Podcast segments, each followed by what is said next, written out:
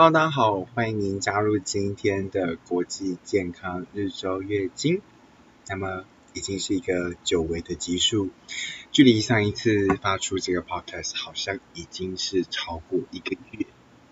呃，应该严格来讲，应该是两个月前的事情了。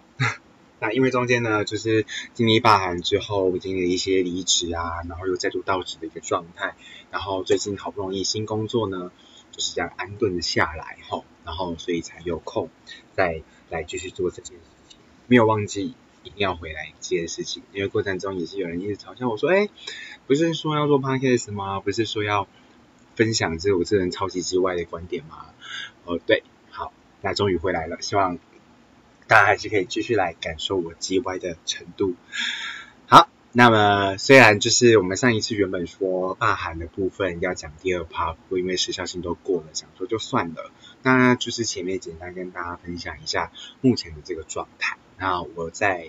七月初的时候离开了伊甸市，那么我们现在到华视，然后就是主跑现在最夯的时下最受欢迎的 COVID-19 的医疗线。那么过去。呃，比较专注在的交通线呢，也是会持续的关注啦。哦，那大家还是尽量会以这会以这个医疗的部分为主。其实我觉得，嗯，当你跨跨越了一个线路，其实会发现自己还是有很多不足的地方。过去以往都是一些资源啊，或者是当当时带班时的时候会遇到讨论一些议题，其实你大致上都了解。但当你真的要主跑的时候，很多消息来源或者是很多细节内容，其实其实我们也是听不懂的，就是。做一个重新学习的一个状态哈，然后啊、今天在一开始最先要来跟大家讨探讨，也不探讨啦，讲得很严重，就是如果你最近有看新闻，这一个礼拜新闻最主要就是几个嘛，第一个就是台大的这个工位系做的万人血清抗体的检验的血筛的部分，那还有他们 IRB 的争议，然后接下来第二个呢，就是馆长的。枪击案，呃，他受伤了，对，然后最近他最近也也请这个黄国昌来当他的律师，来帮他打官司吼。那第三个就是会一个非常有延续性的话题，他是在讲这个我们即将要开放美牛跟美猪，尤其是这个有使用莱克多巴胺，也就是俗称的瘦肉精的美猪要进来台湾了。那在这后面后半段会讨论这件事情。那首先，那一开始就第一件事情要讨论的是，这个彰化县卫生局和台大公卫学院他们合作做这个 COVID-19，他们所谓的病毒血清抗体检测。好，那我们知道呢，血清抗体检测是什么？就是当人在感染病毒之后，如果有出现，不管有没有出现症状，当我们身体有产生抗体，就代表说我们曾经感染过这个病毒。那我们身体免疫力如果已经产生了抗体，那我们就成功战胜战胜这样子的。的病毒的话，就代表说我们已经有免疫力了嘛。那么实际上，他们做这个测验是要想要讲说，他对了很多在呃，应该是说他们户籍在彰化的人做了高风险族群的血清抗体的检验。高风险族群可能是就说那些曾经做过居家检疫，或者是曾经跟居家检疫的人相处过，或或者是曾经住在一起啊，或者是有什么其他状况，或者是曾经有染过的人。他们去验说他们有没有这个血清抗体在他们的，就是有没有抗体在他们的血液里面，那他就可以知道说会不会，其实台湾现在只有四百八十八个案例，会不会说这其中有，其实在四四八八这个案例之外，还有更多人就曾经感染过，然后他们已经有抗抗体，所以。呃，就是也是显示出，其实社区内有一些小小的无症状患者，或是有其他的感染，或者是他自己已经康复了的这个状态，所以他想要找出是不是真的有这些人。好，那么于是呢，他们就做了这个实验啊，然后就去筛了很多人。原定哦，这其实他们这这这个动作是非常的大的，因为从 COVID-19 开始在台湾流行，就是所谓的武汉肺炎在台湾开始，对不起，不是流行，就是有有发生的这样子的案件的时候，他们就是台大公卫就是非常的。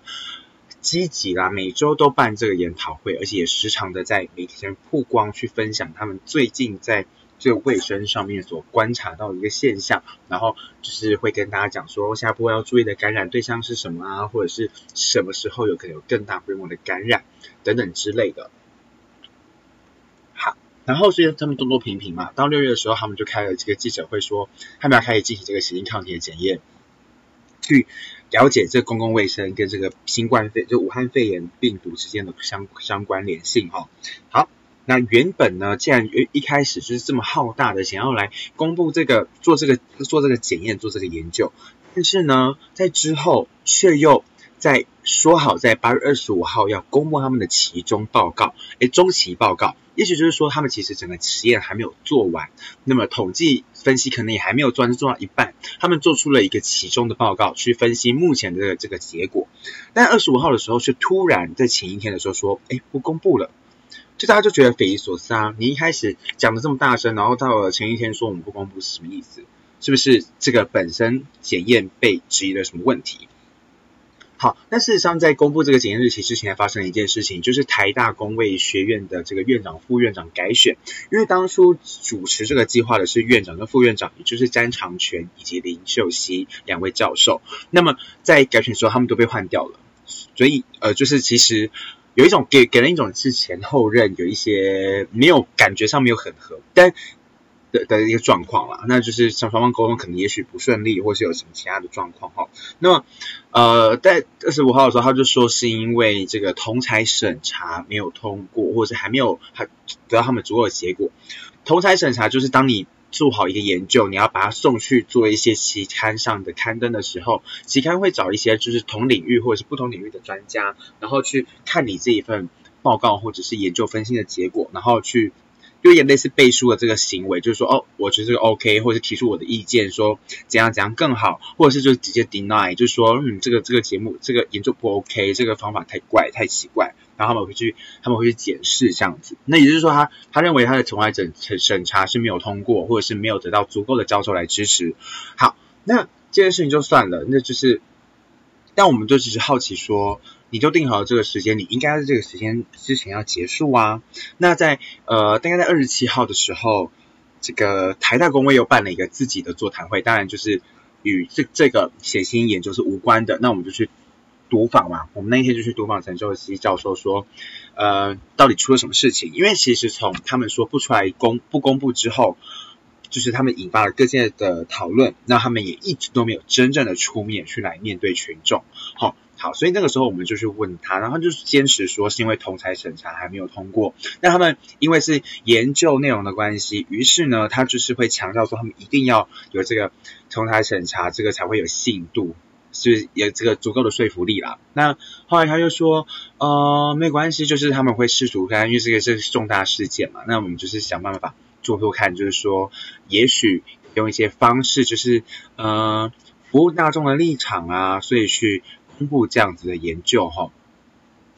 这说也奇怪，他一说完，我们一二新闻一发完，他就立刻说隔天可以公布这个结果报告，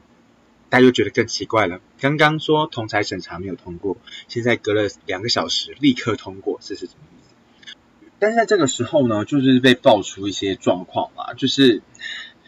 因为一直以来都会都有人去质疑说，就像是有一些受试者曾经爆爆料说，他们其实根本没有签签这个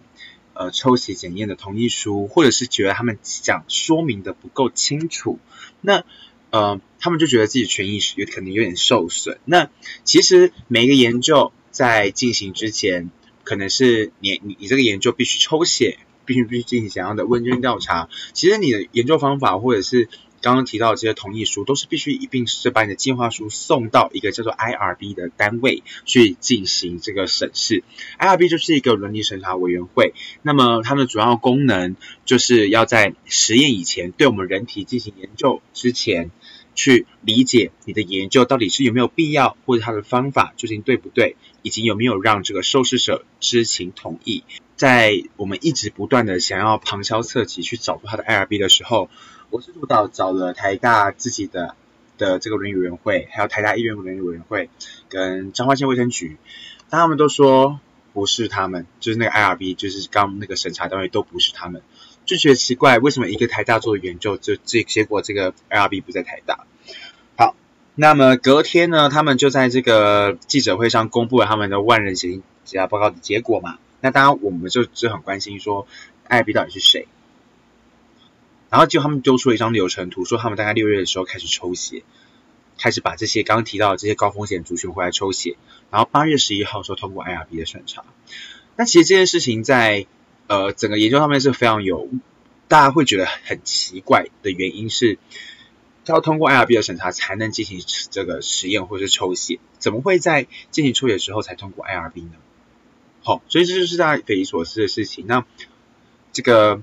卫福部的医师司也是有要求他们把研究计划书交出来，究竟当时要研究当时的这个流程到底是什么，有没有违法的一个状况，就是有没有违反程序的一个状况。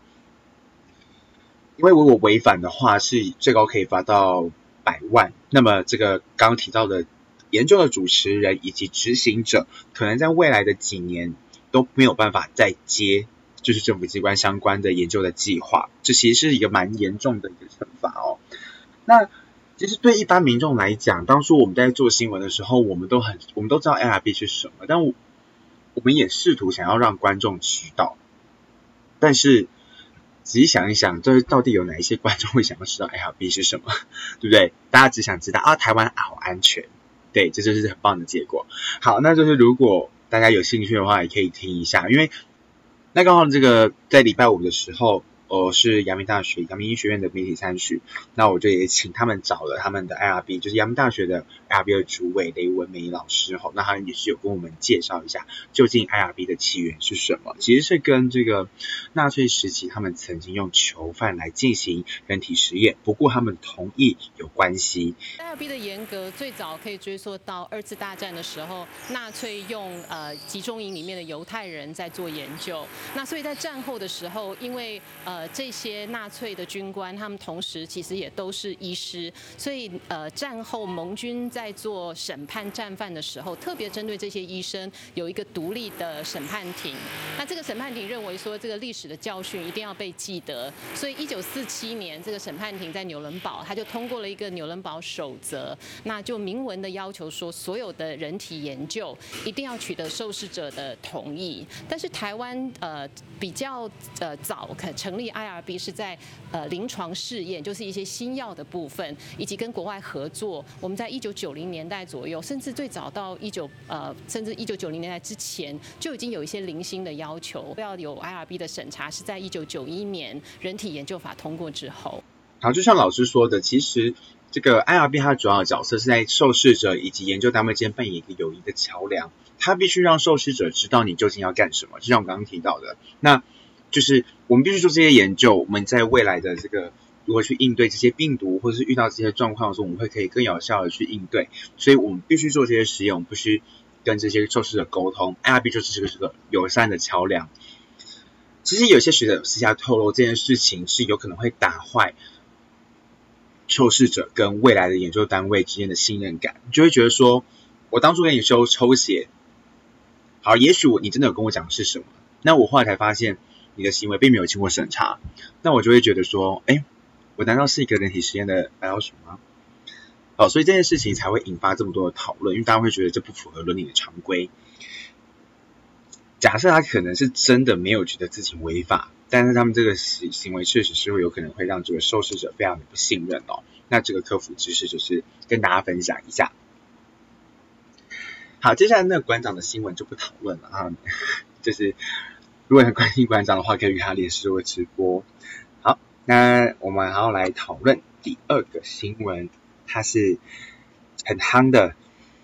这个热腾腾的。就总统蔡英文在二十八号的时候宣布要订定这个标准，让含有莱克多巴胺的猪肉来进口台湾。那另外，因为还有就是放宽美国牛的进口，这件事也是引发了非常多的讨论，因为。大家都觉得说，台湾其实有很多的料理是跟猪肉有关系的，不管是空肉饭、卤肉饭啊等等这些庶民小吃，其实都是用到猪肉的。那美猪来扣关，对我们的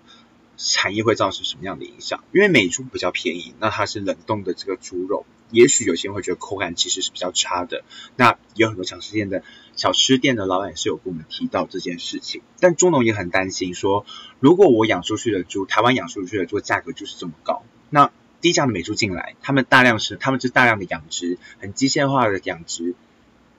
一定会让我们在台湾的竞争力下降。好，那当然就是这个谁，就是政府也说哦，他们已经订定了标准啊，我们也准备好了什么基金要来扶持这些猪农来转型升级他们的产业等等之类的。我们在这个礼拜就可以先暂时不讨论这个政治的口水战，因为大家知道，其实以前民进党是蛮反对美猪要进进入台湾的。但事实上，因为现在这个国际形势的变化，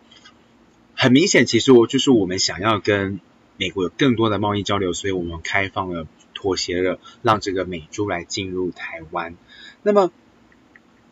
这件事情可能也许跟他们过去的作为是真的有一点点抵触，对吗？好。那我们就来聊一下这几天政府以及记者互动的一个态度。这是一个蛮有趣的事情，因为在当天的时候，他们公布了就是呃美猪可以进来的时候，还有同时的宣布了另外一个细则，也不是细则，他就他就是把了一个新的规定挂上了食药署的官网。其实我们自己都觉得蛮特别的，因为你就是突然把它挂上去嘛，这个这个是什么？是说，如果是散装的这个各项可能是干货，或是湿货，或者是牛猪鸡的制品，散装的，那么你就必须去标示说它究竟是来自哪个国家。那在这个美猪即将扣关的时候，突然出现这样子的的的规定，大家就觉得很好奇，是不是为了要呃来跟美就是美猪这件事情就会受到联想，是不是因为美猪要进来了，所以才要求大家要进行这个标示的部分？牵扯到另外一个问题，其实消暑的这个规范，他们自己讲的也不清不楚。其实究竟是要怎么样进行标示，什么样的东西要进行标示，他们也没有写得很清楚。因为他提到特别提到这是散装的，就像猪肉干有散装，也有分一般的包装的啊。难道说散装的需要标示一完整的包装就不用标示就不用标示吗？对不对？好，所以我觉得这是值得思考的一个问题，就是。这个，因为我们后来也跟销售公关讨论了一下，就发现，哎，其实事情不是我们想象中的这样，哦，就是还是存在着非常多的漏漏洞。假设我是用台湾猪的话，我可能因为我的成本比较高，我可能就会标榜说，我我用台湾猪，请这个民众放心，或者是你就可以保证说我是台湾猪的口感，口感不是美国猪的口感。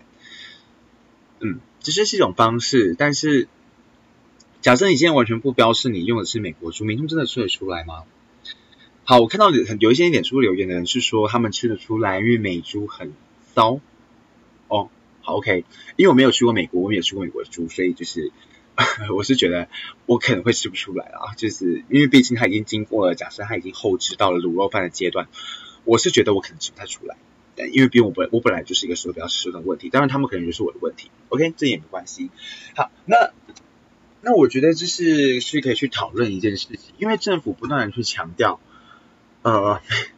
冷冻的猪肉不好吃的这件事情，所以请他他叫大家不要担心，说含有兰克多巴胺的猪肉我们会吃太多，嗯。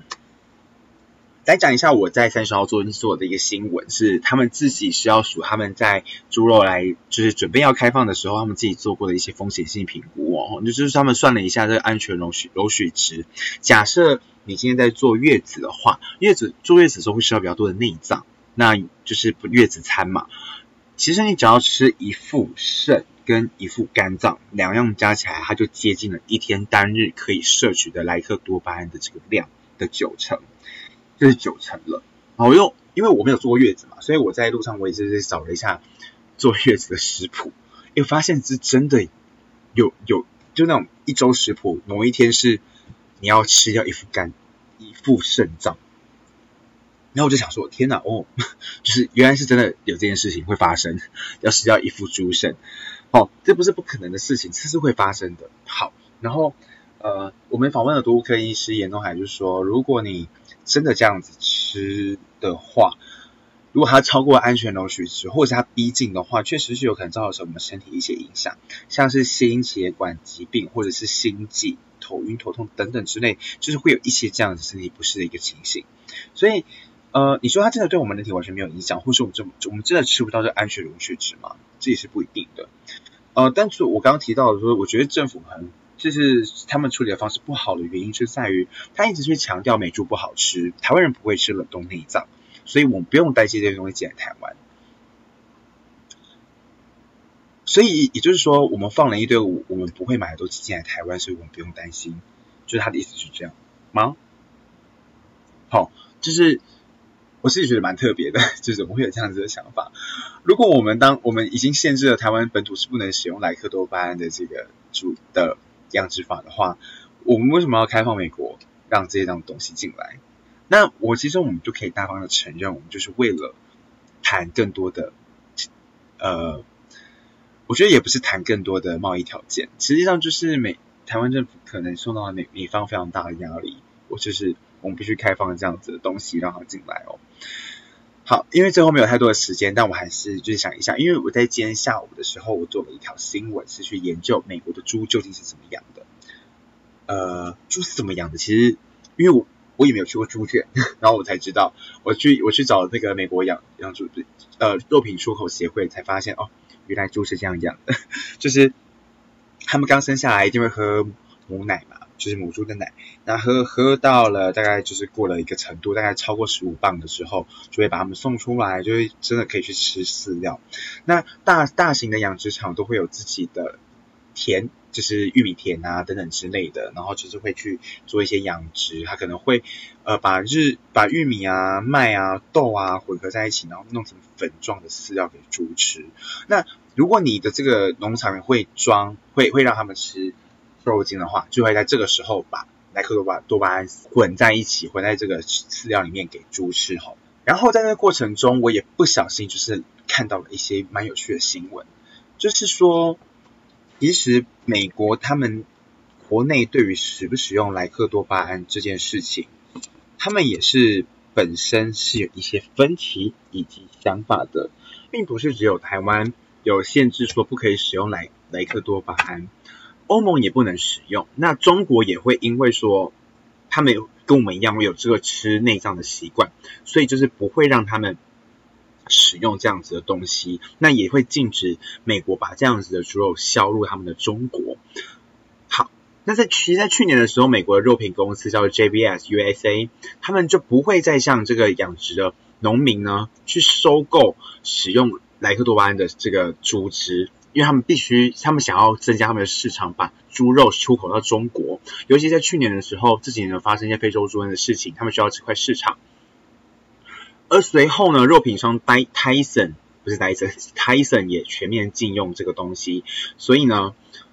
这两个就是一个是，一个其实是自己是有养殖场的，一个是肉品的的这个加工厂，他们都决定不要再使用来有有含有莱克多巴胺的肉品去。然后因此想要有机会去销入中国，那就就是一件很匪夷所思的事情。美国有这么多厂商，他愿意做这件事情，那为什么我们要把中国不要的东西收进来在台湾卖呢？好，这是这是一个呃蛮值得大家思考的一个问题。当然，的确我们在政治地位上的还有经济地位上的不对等，导致我们可能台湾上的筹码筹码会比较少。但我们就可以去思考一下，并不是我们抱着一种。很阿 Q 的想法说，只要我们不吃就好啦。他进来了，我们不吃，他最后滞销也是没有关系啊。但我觉得这是一种感觉啦，就是如果你你想想看，有一个烂东西，中国不愿意让他进去，然后他把这个东西变好，他愿他愿意把今天把这个东西变好变好的东西卖去中国，但他今天对着台湾，他拿着一个烂东西就硬塞给你，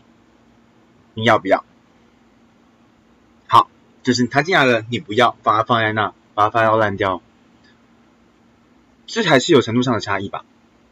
对不对？他一个是他愿意为为你去改变，一个是我才不管你想要什么，反正我就是要把它塞给你。那好，这就在讨论到另外一个问题：真的不会有人去买吗？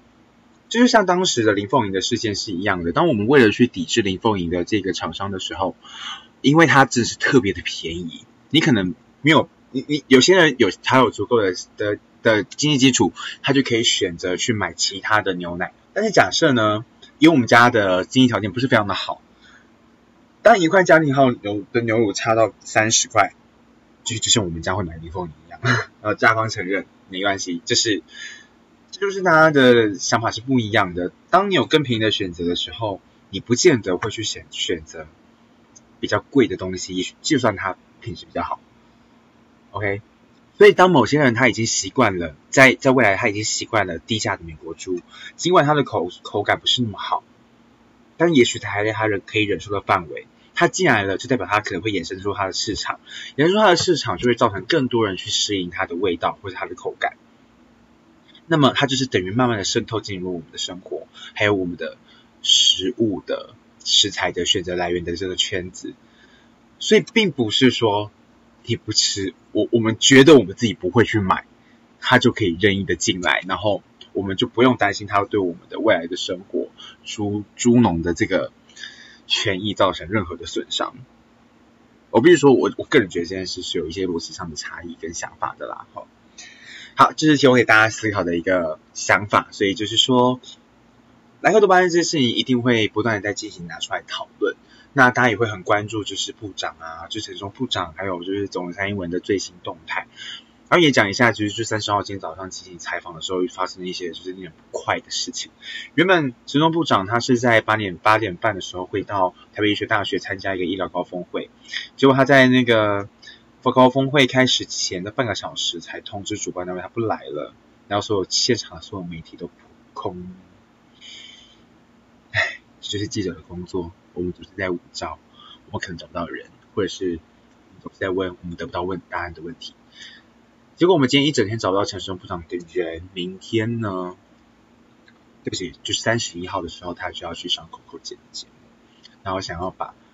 美猪的事情好好讲个说分明，好吧？那也许对于部长来说，这是他选择去面对群众或是面对媒体质疑的一种方式。要只是跟大家分享最近我们在采访上遇到的一些有趣的事情。好啦，这是我回来后的第一集，希望这一次可以维持久一点，就是希望可以认真一点，就是多播一点时间给这个这个小小的 podcast。那也希望大家可以多多支持，未来会有更多不一样的单元，但大部分都是我一个人在废话。感谢您的收听，希望你可以继续来锁定我的国际健康日周月经。